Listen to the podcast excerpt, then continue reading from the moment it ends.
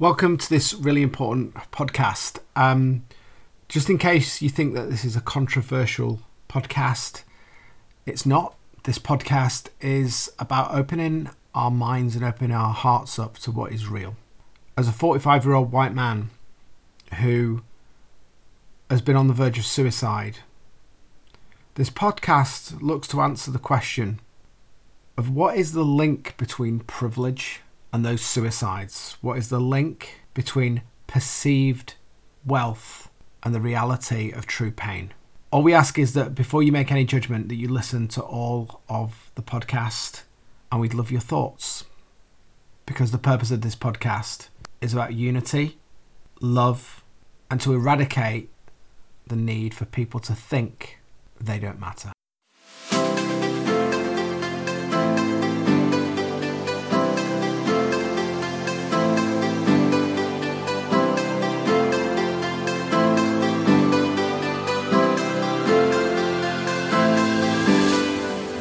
Welcome to the Talking Minds podcast. Come join us as we chat about a whole host of mindset related issues, giving you both the male and female perspective. Don't miss out on the exciting interviews we'll be conducting with some truly inspirational guests. My name's Marcus Matthews, and I'm a rapid transformational therapist whose quest is to transform people's minds to reach their own personal greatness. My name is Tracy Carroll. I am a rapid transformational therapy practitioner, and my mission is to end the stigma surrounding mental health issues and show people they no longer need to suffer in silence.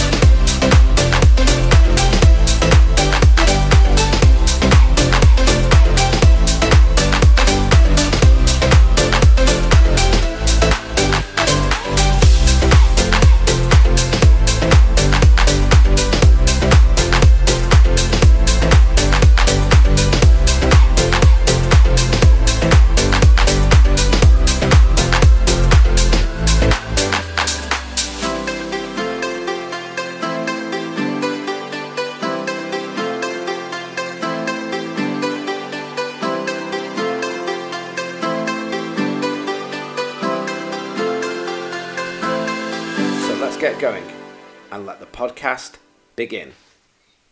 Hello, everybody, and welcome to the Talking Minds podcast. Now, I am going to start this podcast. Tracy's here, by the way. Tracy, hello. Hello, everyone. Sorry, I forgot to do that. Um, yeah, wherever you are in the world. Um, so I said to Tracy, we've just been having a chat before we started recording the podcast. Um, we're trying to get a message out, or I'm trying to get a message out today, and I'm just going to explain a little bit about where this came from. So, what I would ask every single person who is listening to this podcast do not get on your high horse. Do not think that I am judging, prejudging anything. This is an observation. And I'm going to start this contentious um, podcast. It's not contentious. It's not contentious. Um, with a little thing. So, one of the things, one of the things I don't personally like, I'm, I'm a white man, I'm 45, um, I'm a former police officer, and with everything in the media, people may want to label me as being a person of white privilege. And um, I'm not. And I really do not like that label. And actually, in this podcast, we're not going to be just we're not going to be talking about white privilege. We're not going to be talking about Black Lives Matters. We're not going to be talking about that sort of stuff. What I want this to be about is about labels and how we use them and how we define people, and actually our intentions in the way that we speak and the way that we take information on. Do we see things from the ego, or are we seeing things through the lens of love? So I want I want you just to take from this, and hopefully Tracy will keep me on track, please. Um, that we see this through the lens of love and the intention. Now, nobody knows this until Tracy I told um, about 10 minutes ago. But for those of you who don't know, um, around about two years ago, just over two years ago, um, while serving as a police officer, I had a breakdown. Um, for about two years, I've been having suicidal thoughts. I was in a really bad way. I'm, I'm okay now, by the way. No need to phone Samaritans. Um, It's all good. it's all good. I've done the work. Um, but actually, what's happened is over the past um, month or so, those suicidal thoughts, those thoughts had come back into my head whilst I was sleeping. Now, my perspective on this is completely different. And I'm going to actually just mention this now because it's something that I do with a lot of my clients is that there's no right, there's no wrong, there's no good, there's no bad. We look for the lessons. And this has been quite a painful process because I haven't been able to actually articulate or speak to anybody about this. Um, and this is kind of my point is um, 2019 uh, pre 2019 there've been 5691 suicides in england and wales and that was up 321 on the previous years. And this data has come from the samaritans website. Um, statistically um, there's about 11 people kill themselves um, out of every 100000 of the population. Now of that three quarters of those suicides are male normally between the ages of 45 or 59. So I was slap bang in this category. Um, but the other thing that I that I saw, which really shocked me, was that since 2012, the rate of females under the age of 25 that have committed suicide has gone up by 93.8%. So I'm going to give my perspective on some of this. Um, and I think generally suicides for both genders is up by about 10.9% since 2018. Now, we know what's been going on in the world. We can kind of look at that, but I want to delve deeper into why that might be from my perspective as somebody who's lived it. So I will let Trace come in in a minute, but I need to get this off my chest. so this is live therapy, by the way, just to let anybody know we're doing live therapy. Um, so, so I, I was really nervous. I wrote a blog. If you go to my website, makeyourlifecount.co.uk, I've got a blog that's kind of similar to this. And I wanted to know why I didn't give myself permission to be able to have this conversation that we're having now. I am really nervous about this conversation. And I'm really nervous about some of the things that we're going to talk about. And I, I'm asking myself, why is that? Why is it? And I think this is where these suicidal thoughts have come from. So I'm, I was looking into the lessons. And I've always tried to be authentic. I've always tried to be me. I'm certainly me now. Um, but even so, I've still get people saying, "Oh, Marcus, you need to do this," or "Marcus, you need to be this," or "You should do this," or "You should be like this," "You should turn up like this." And, and I trace it. I don't know if, from your perspective as a female, do you still feel that you, even though you've done the work, you're authentically you? Do you still have that feeling that society's telling you as a woman that this is how you should be? Oh, absolutely. I, I think we're we're all like it, whether we're male or female. I think we're all well, society gives us this box that we're all supposed to conform to, we're all supposed to get into. Um, and then we have this inner battle because deep down, our souls, our spirits, that's, that's not what we're here for. And we're here just to be authentic as we are and not to fit in any kind of box. And I think it's really kind of difficult. Um, and I would also say that the reason that you're finding you're so nervous about this, and, to an extent, I'm a little bit nervous because there's so many aspects of this podcast that people can judge us on. And when we can be judged, if we're judged negatively, we can be shunned. Um, and I do think, in that sense, it goes back to like the primitive mind of, of where it was so important to be like everyone else and to be liked by everybody else. I think that still plays a big role in in how we all react every day. And I think this is really important. If we if we look at this from you know Marisa Peer's rules of the mind, if we look at this, that obviously we look at when we work with clients, is that our subconscious mind, which runs our feelings. So those feelings that you get about those difficult situations, and this is what I've had to do, is where are those feelings coming from? Where are those truths? Where are those stories that are connected to that feeling, and how are they being enforced on me? You know, are they conflicting? So the mind can't hold a conflict conflicting thoughts. You know, you can't feel one thing and think another. And I think this is really important, is that we show up with these masks saying, okay, society, for me to fit in, to survive, because that's what the mind is there for, for me to survive, I need to show up like this.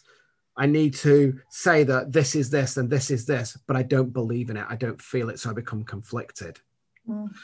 But I think then the other thing that we have, especially when it comes to things like suicide, and if anybody knows me, they'll know I hate this phrase it's good to talk. Yeah. Okay. Excuse the language, bullshit. It is not good to talk because I'll tell you what, from my own personal experience, I've always stood up to do the right thing. I've always come from a place of value, service. Okay. And when I did that and I saw a wrong, I would say that is wrong. We shouldn't be doing that. You know, try to see the world through the lens of love. And it was, you need to conform, you need to fit in. You're not allowed to do that. And when I did that, I became the rebel. And I just want to take a quote from Nelson Mandela. Okay. So this is from an amazing, an amazing man, a black man, a humanitarian, somebody who understood the human spirit. And he made this quote. He said, When a man is denied the right to live the life he believes in, and we can put woman in there, let's, we'll just use the man. A human. Human. Okay, so when a man is denied the right to live the life he believes in, he has no choice to be, but to become an outlaw.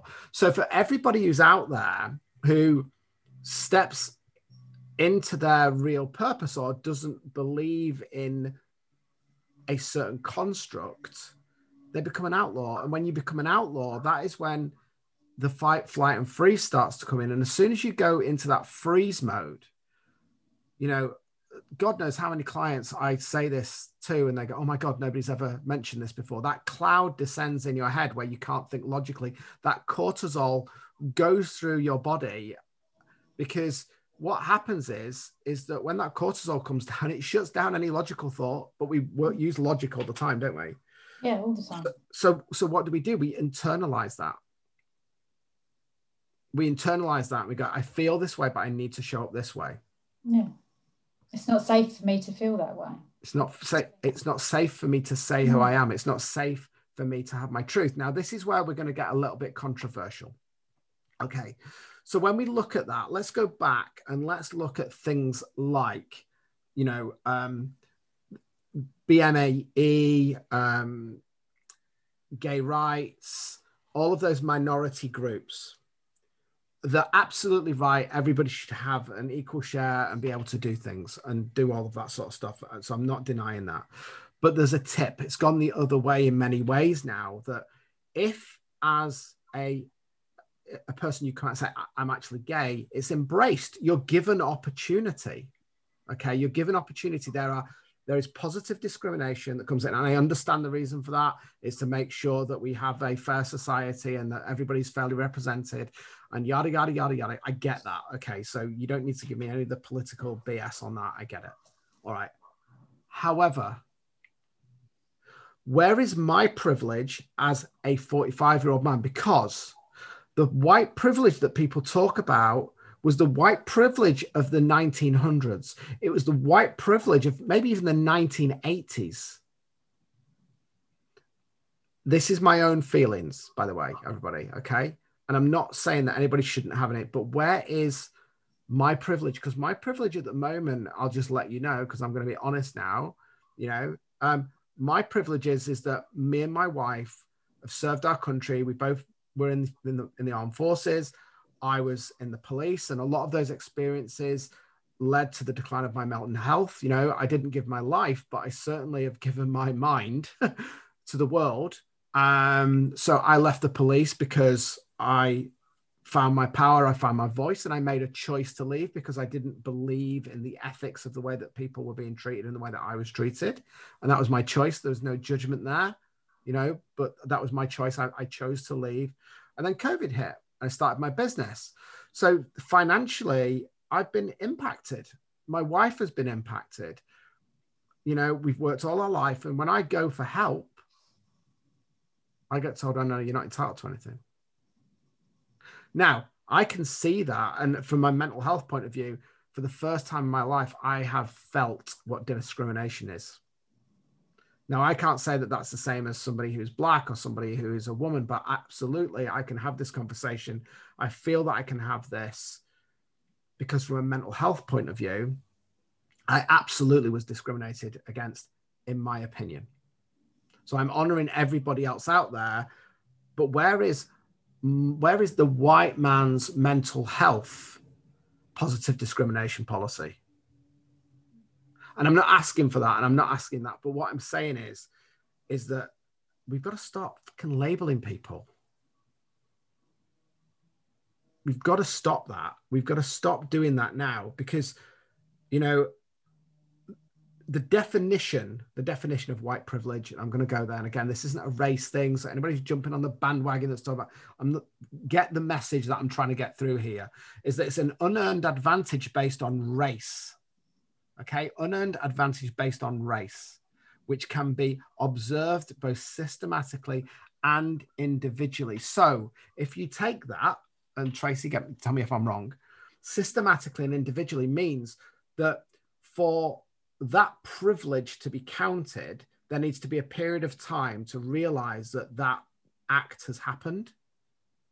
And yeah. as, as, a white man, yeah. I absolutely honor that probably up to the 1990s, there was systemic racism, there was systemic sexism, there was homophobia, absolutely. And anybody who's, you know, in, from the 30, 30s upwards knows that.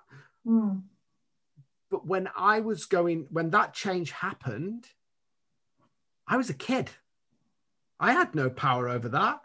And my, my rules for living were based on the 70s and the 80s. The rules of as a man, as an alpha, as a provider from my parents were based on those old things. Now, I don't agree with them. Mm. But then as I enter the 90s, as things start to change, I've got a set of rules that all of a sudden people turn around to me and go, Oh, sorry, you don't count anymore.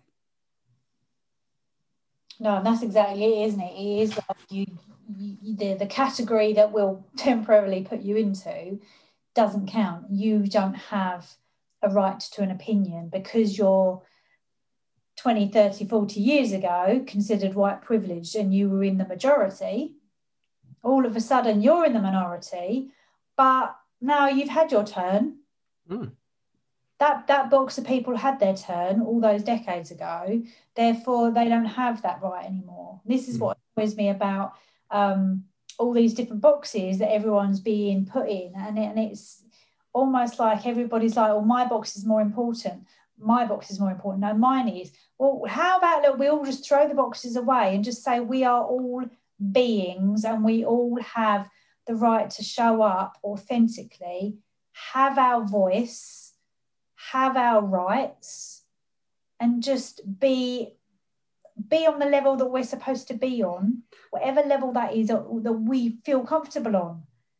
Yeah, and, and and just taking that a step further. So I was working. I'm not going to mention who the person is. A friend. It's a fellow therapist, and we were talking about this. And one of the things that she's you know as therapists we're always working on ourselves we're always looking at how we can you know live to our purpose and you know she told me that she came from a corporate background and actually mine and one mine and joe's coaches uh, and uh, tracy's coaches has said this as well. Corporate background um this wearing that label that that 19 uh, as women the thing that annoys me the most about women now is that they feel that they need to hate men and they need to show men that they're better. And and it's the same with other other people. It's you are literally adopting the model that was white privilege and saying i want now that i'm now that that what what we now call white privilege is now my privilege. So mm. i want to be the one who's top dog. I want to be the one who is going to make you feel suppressed. I'm the one. You're no fucking different. Sorry for mm. swearing but you're no different.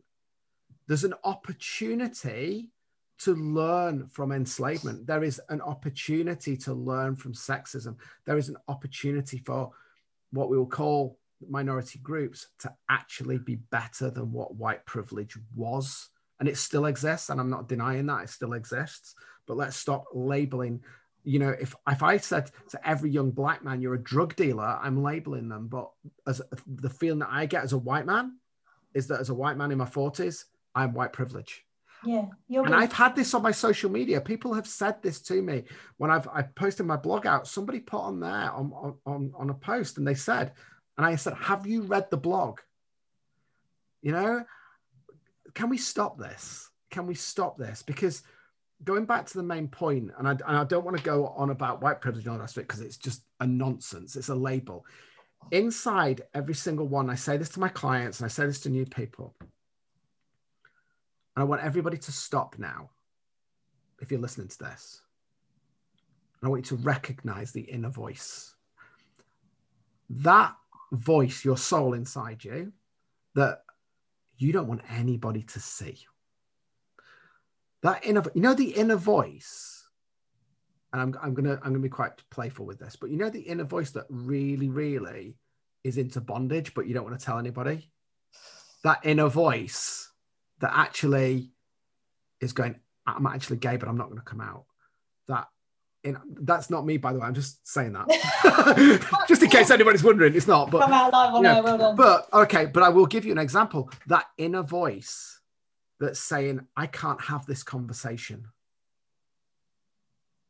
I can't have, the, I'm not allowed to have this conversation. Society tells me that I'm not allowed. So my inner voice is coming out now because that's kind of what I do now. I've liberated myself, but I've, but I was scared to have this conversation. I was scared to have this voice. I was scared to be the rebel. You know, when I left the police and my chief inspector said to me, you know, Marcus, you're going to be left, you're a good officer, da da da da da da. And I just, and my answer to him was, I said, I can't stay because I can't stay here and be my authentic self. I cannot live my purpose. I cannot, I cannot give to society as I want to be, as I want to, and and that is really empowering me f- to say that. I didn't want to leave the police, and I miss it every day still. But if I have to do something where I'm not authentically me, and I can't say this is me, and it's the same with you, Tracy. You know, to say Mm. this is me, love me for who I am. You know, I'm not going to agree with everything you say. You're not going to agree with everything, but that doesn't mean that I don't honor and respect and love everything that you say, and that you have that. You know, we we're not going to get on about everything, but let's let's just put, yeah, I agree with you. I don't agree with you, and I think this one of the reasons why maybe we look at those statistics, certainly of females under 25, is that maybe that young female wants to just look amazing, look beautiful, find a big, strong man. Do you know, just have maybe they want a job, maybe they don't, maybe, maybe they just want to, maybe they want to just be a mom. but actually, maybe they don't want to breastfeed. Maybe they don't want to breastfeed, they want to put somebody on a bottle. And I think that, I- you know, that is another thing that, you know, when we talk about judgment, we want to empower women, but how many women don't empower women? How many women judge women? God, there's just masses. Absolutely. I mean, I, I don't know if you've got any examples of that, but the, I think the breastfeeding thing is a massive thing. It's- yeah, that's that is a massive earth, one. if you're not an earth mother, No, exactly. No, that is that is a massive thing. It's like having a child is like the biggest experience of your life, and then you have, and, and it doesn't even just need to be about breastfeeding. Maybe it can be about how you're giving birth. Hmm. Um, but there is so much judgment as to how you should, in, in inverted commas, how you should do these things, and if you don't, it's like you're less of less of a woman. And then you end up questioning yourself, thinking, well, am I not very good? I have Yeah. so many clients that say to me, I'm not a very good mum. Hmm. Like, who's to say you're not a very good mum? If your child is still alive, you're not physically harming them or feeding them cocaine, you're doing a bloody good job. yeah, You know what I mean? There's only so so many things that you can do wrong in that sense, and it's the judgment. And I think the judgment in any areas makes people feel like it's not safe and it's it's not right to be them, and, and more so that they're wrong. yeah. And, and and another one with that, I mean, on, on Friday, I was going to ask you about this. We'll do it on air. Doesn't matter if you're around on Friday. So I'm part of a group called Cheshire Socialites, and there's a lady on there called Deborah um, Forsyth. She works with women with menopause. Hmm. So uh, we're going to do some stuff on menopause, but we're actually going to do it from a different angle because we had a chat, and she said that a lot of the clients that she has in um, come from their husbands asking because I said I know nothing about menopause, and she said actually most women know nothing about menopause, and Sort it my gets wife out, she's being a bitch. yeah, basically, yeah. Um, and what's really interesting when we had a conversation, this is why the podcast come up, is that I said, she said that most of the men are kind of I give I've my wife's got an amazing house, she's got a life, she's got this, you know, they might be working, but they've got a, an amazing life. She works with a lot of rich people. Um, and then she's going through this period of her life where she's throwing plates at me, she's doing this, and I can't control it. I can't help her. Can't I don't know what to do. And they feel completely disempowered. Mm. But the society tells us, well, you don't need to be empowered. She's an empowered woman and she can do what she wants. But that doesn't stop that, you know, that alpha inside, that male alpha that's kind of going, I need to care, I need to protect. I love this woman. You know, then he's not doing it so, oh, she's being a bitch, she's getting on my nerves. He's going, how do I protect her? And women are going, job. I don't, I don't need protecting. You don't, I, I don't need a man to protect me.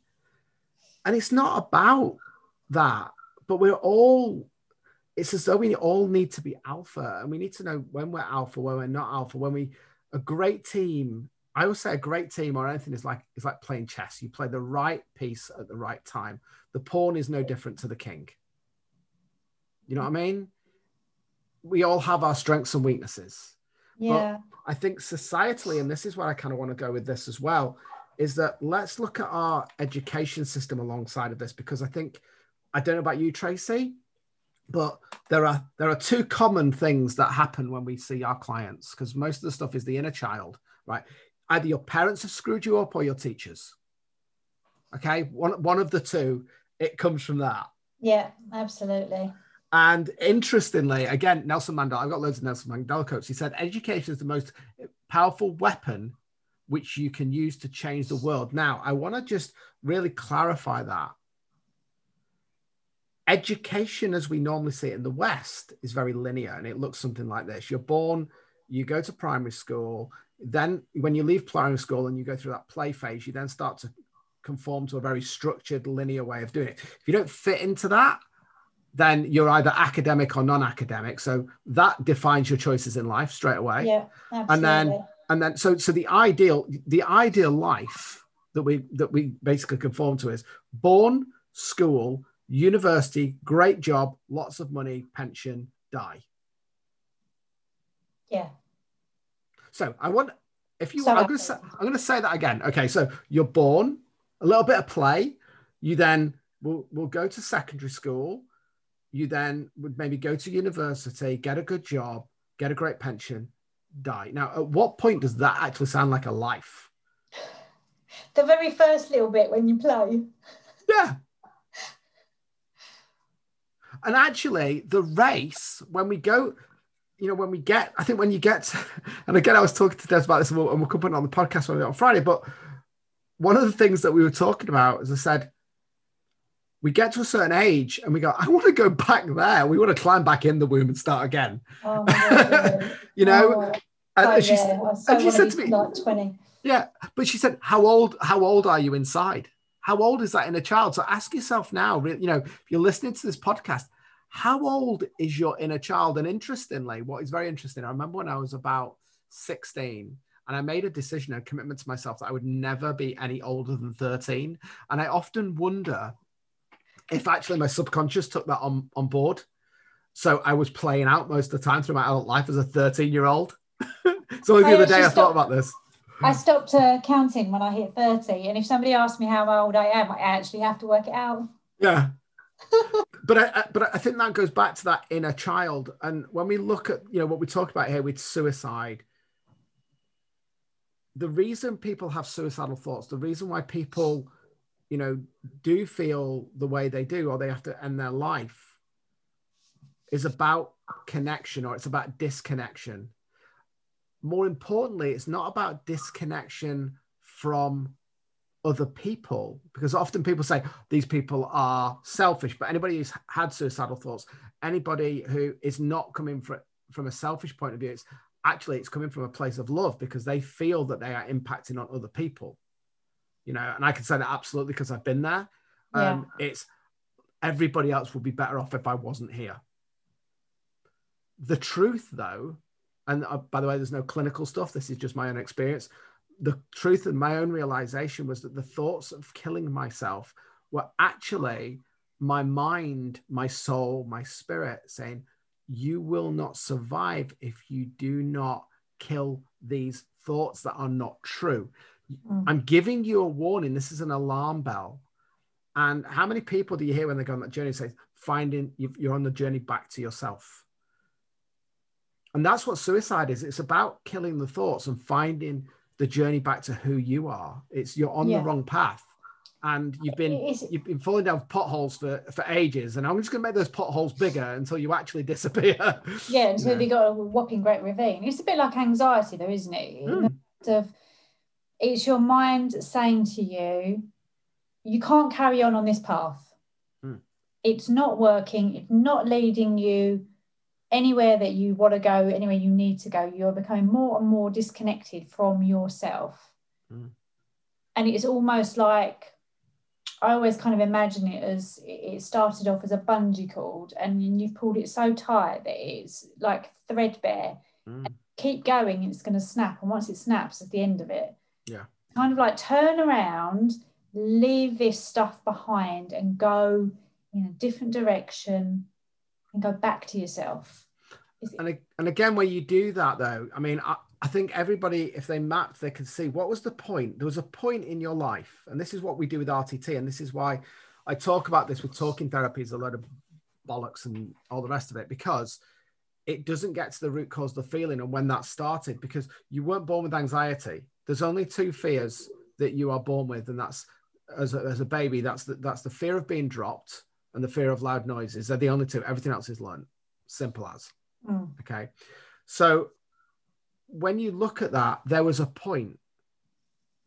There was a point in which, um, and I see this in my son Alex. When Alex was younger, he's 12 now, and he's still kind of there. He hasn't made that transition yet, but we used to call it Alex World. And me and Michelle used to say, I want to go to Alex World. and it was that you're talking to him, but he is somewhere else.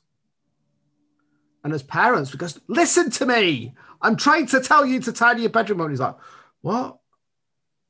Yeah. And as parents, you know, we, we, we beat them out of Alex World. We beat them out of their dream state to conform to our shit that we've not sorted out. Because the fears that we've got. Yeah, because of the fears that we've got. So mm.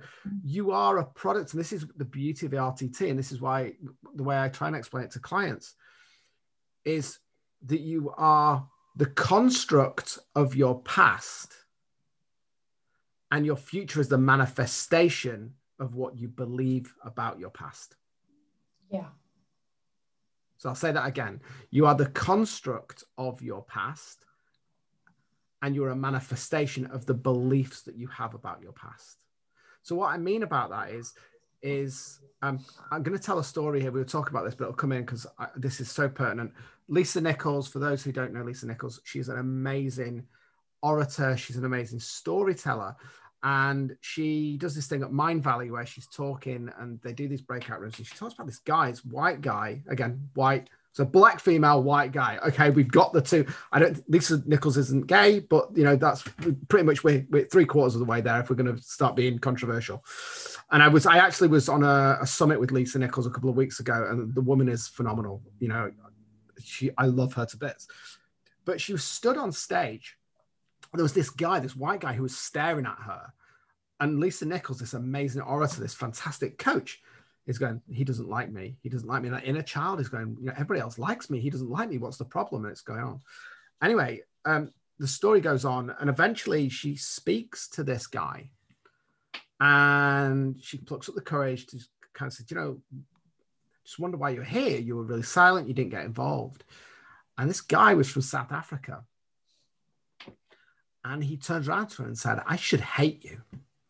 Everything I have been told about my life and how I should show up as a white South African male tells me logically that I should hate you. But I love you. You, the way that you spoke, the way that you were, basically opened up, and, and I don't know how to handle that.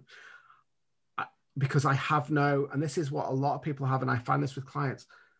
People beat themselves up because they're not this or they're not that.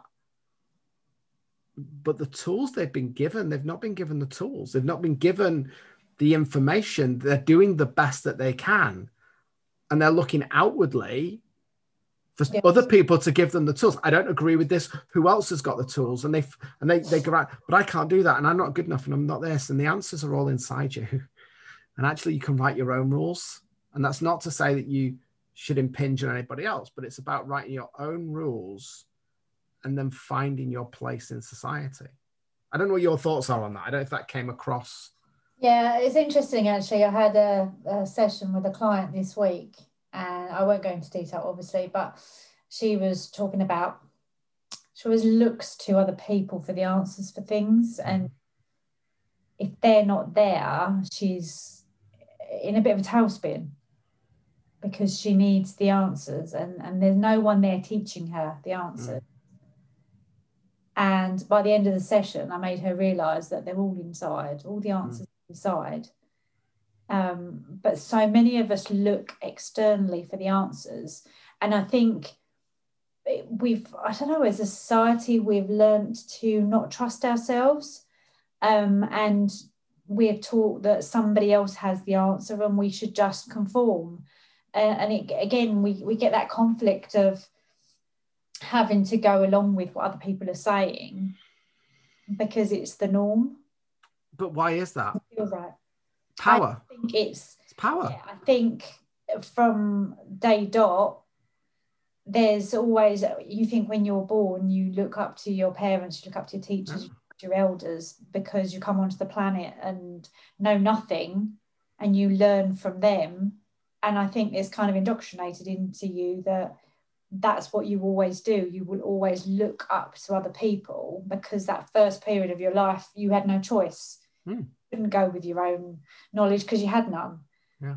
Um, and I think it's I think it would be really powerful if parents of young children encouraged them to listen to their own thoughts and feelings and to look within for the answers and I also think allow them to express express those. So I know when I've worked with kids, I do work with kids every now and again, and 100% of the time, pretty much, is that, that there's nothing wrong with the child. It's the parent or the teacher. It's oh, somebody always. around them. It you know, and, and and when you look at that model, so look at our society, look at the way that Donald Trump, Boris Johnson, the leaders of this world, and I'm going to use leaders in the loosest sense of the world word, but if you give people too much slack, they'll start to ask questions. So what do you do? You have a very linear approach. If you look at our our businesses, if you look at the way that things work now, okay, and I'll give the police an ex- as an example. I'll give my own thingy on this. Every time I challenged something, they went, "Oh, well, that's process." The leaders in the organization didn't take ownership, they passed it on to HR and finance. We're not run by leaders anymore. We're run by HR and finance departments. And those people are very much logical, systems based. They're not emotional type jobs, but we are emotional creatures. Our subconscious, we're, we're run 98% of the time on emotion. So if you hmm. build a society where a very small minority can raise to the top using their very log- I think Divergent is a, an amazing film to kind of look at this in the fact that the people that are running it are running it on a very very small linear scale. So you have two choices. You are either that person you've learned to be one of those people, so you can easily flow through that channel, or you choose to go from one of your one of your um, factions into that faction and this is where a lot of people maybe will go into you know I've said this before. As how many five-year-olds want to be an accountant or a HR manager? Not many. Not many. Um, and my point is, is that we build this construct, and and how many people do we know, Tracy? That I'm going to say fortunate enough from a financial point of view, but that have gone up that big corporate scale and they've been working and working and working and working and big money and have never been satisfied. Oh God, so um, so many.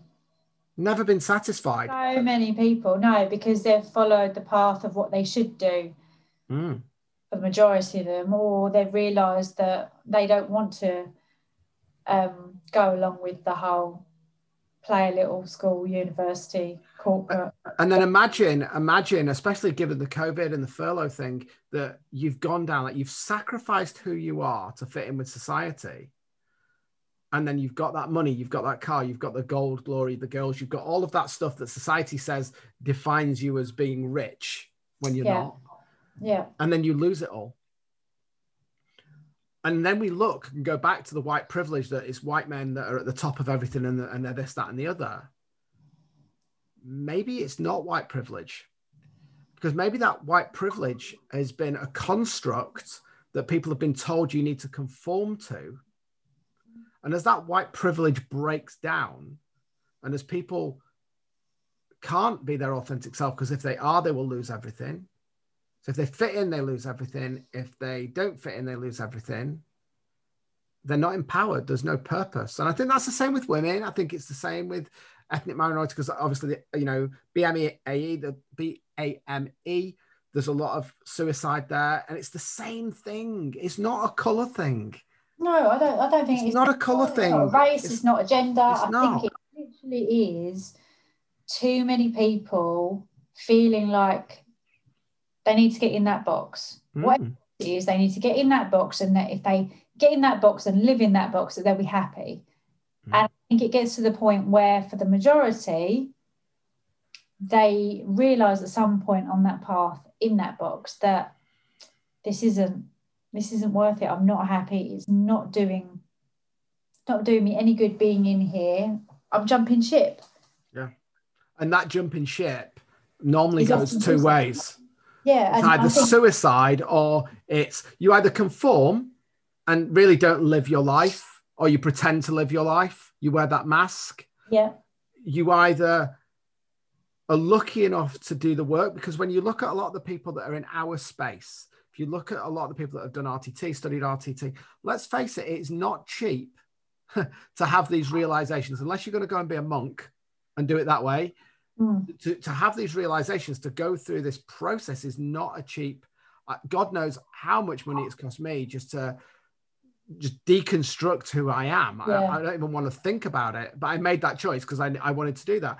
But again most people that's not available to me. I, that's not available to me to learn how to deconstruct myself. It's not available to me because society tells me that if i don't fit in and i'm feeling ill and my mental health goes down i need to numb that with drugs I need to Mm. just talk about it. But talking about it isn't dealing with the feeling. Taking drugs isn't dealing with the feeling. And what does that cause? It causes dis-ease. It causes stress. It causes dis-ease. Well, let's push that together. It causes disease. yeah, And what have we got happening in the world at the moment? Not just COVID, but actually the way that humanity is acting. It's disease. We we are the virus. We are a virus. And there are good viruses and bad viruses. And actually, I think the universe is, is I think COVID is a metaphor. I think the universe is literally turning around and going, "Look, right, you haven't got it yet. I've been trying to give you all the clues. So let me give you a visual, or, or let me give you a rep- representation of what you're doing to yourselves, to the planet, and everything else. And that, you know, that metaphor has been made before, very much suppressed.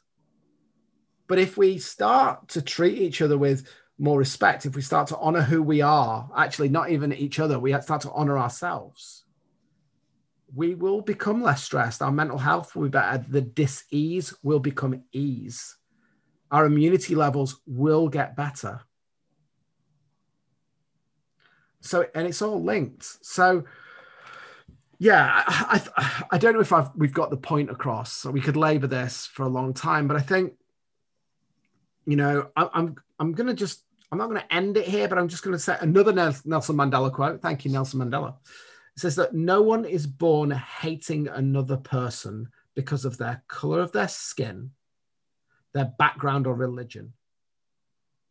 People must learn to hate. And if they can learn to hate, they can learn to love. For love comes easier to a human heart than its opposite. Oh, I like that one in particular. I think you need to say that one again. Yeah. So my, my right, I've written this down by the way. My handwriting is rubbish, but I will say it again just in case. But you'll get the essence of it, and that is that no one is born hating another person because of the color of their skin, their background, or religion, people must learn to hate. And if they can learn to hate, they can learn to love. For love comes more easily to the human heart than its opposite. I really like that. So I'm this isn't mine, but I, I recently read Gabby Bernstein has got a new book out. Go and get it. It's on Amazon. Um, it's on Audible. And she wrote this book at the start of the COVID crisis. And the underlying message, and this is how I am now using this, and it's very simple.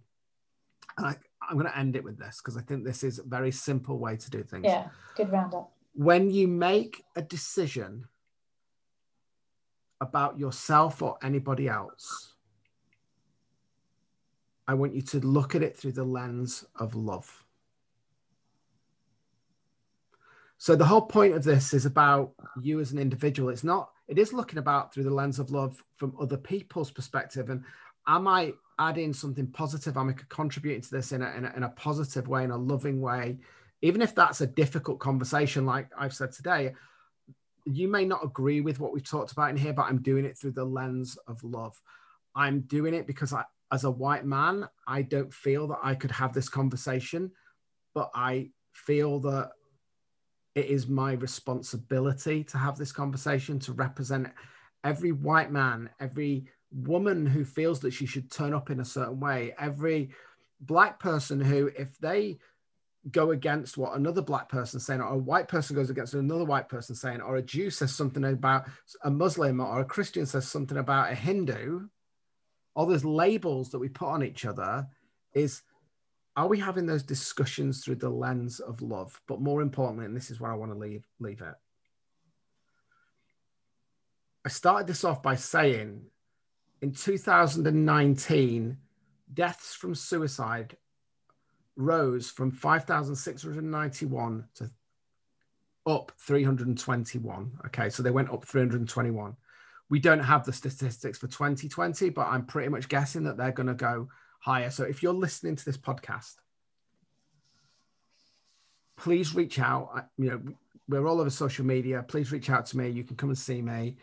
I've gone through this. I know what it's like. Tracy has lived with the pain of anxiety. With you know, I just, I just basically did my PhD, and Tracy did her doctorate. So we're pretty much there. I just, I just, I just thought about being more, more positive about acting out. Um, but my, you just got a few steps further down the road. Yeah, yeah. Um, but my point is this: is that when those thoughts about yourself come in, and those thoughts about, am I showing up in the right way? Do I, am I showing up how people see me? What I want you to say is, am I showing up for who I am? And that doesn't mean that you have to be a rebel. It doesn't mean that you have to go out. It's looking at yourself through the lens of love. And if you don't feel that you can be authentically you, with other people, then know that is absolutely okay. But know that it's okay, and also know that at some point you will have the bravery and the courage. Um, Brené Brown talks a lot about vulnerability and that courage, there is no courage without vulnerability. The two are the same. Mm. Vulnerability is not weakness, but again, society, especially as a man, if you're vulnerable, you know, yeah, you can be vulnerable, but you don't need to be outwardly vulnerable. Be vulnerable to yourself. It's okay to cry. But see yourself through the lens of love. Know that you are enough. Know that you are different. Know that, you know, it's okay not to conform. And have the vulnerability, have the courage to go and find somebody who can help you, whether that be me, Tracy, whether that be another RTT therapist, even if it's talking therapy, CBT, you know, do your research, talk to people.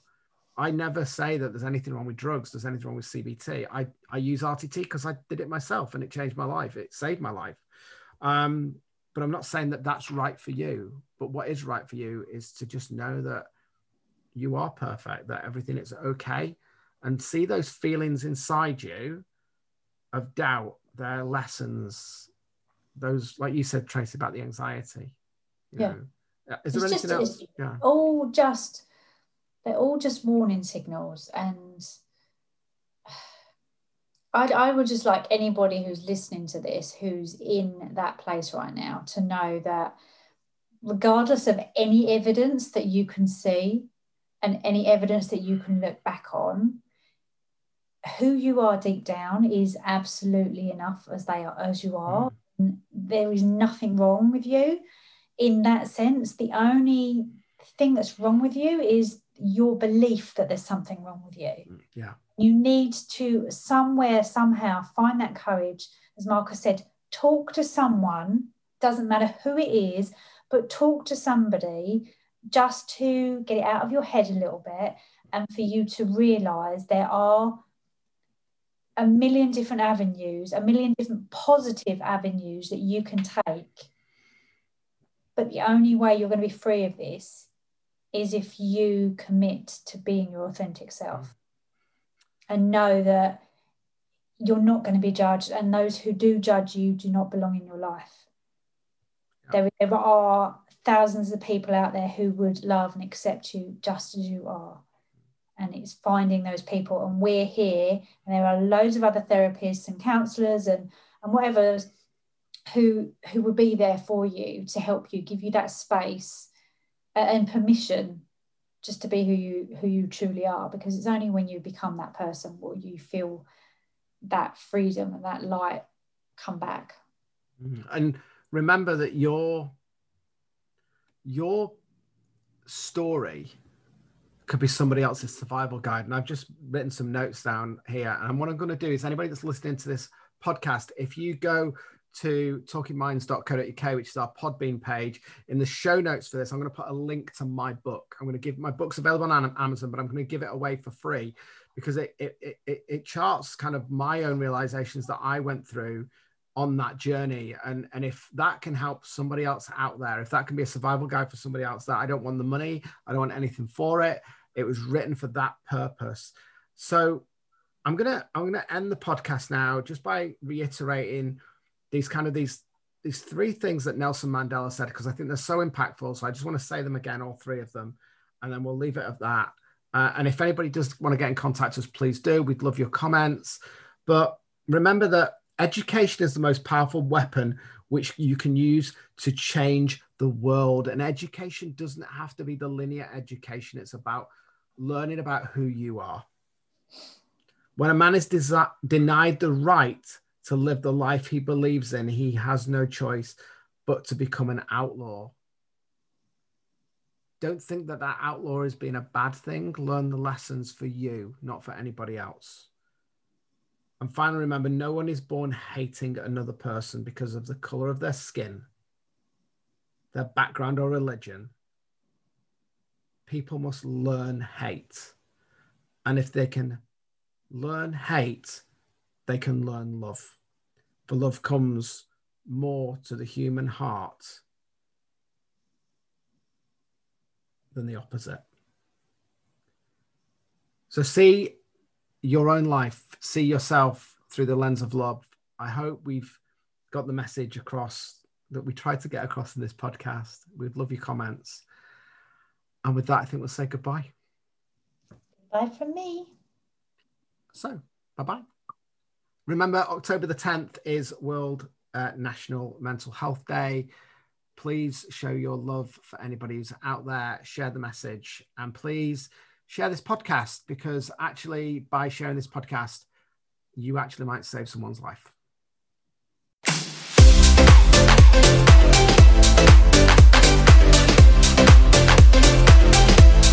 If you enjoyed today's podcast, why don't you come and join us at facebook.com forward slash talking underscore minds. And don't forget to give us a little like.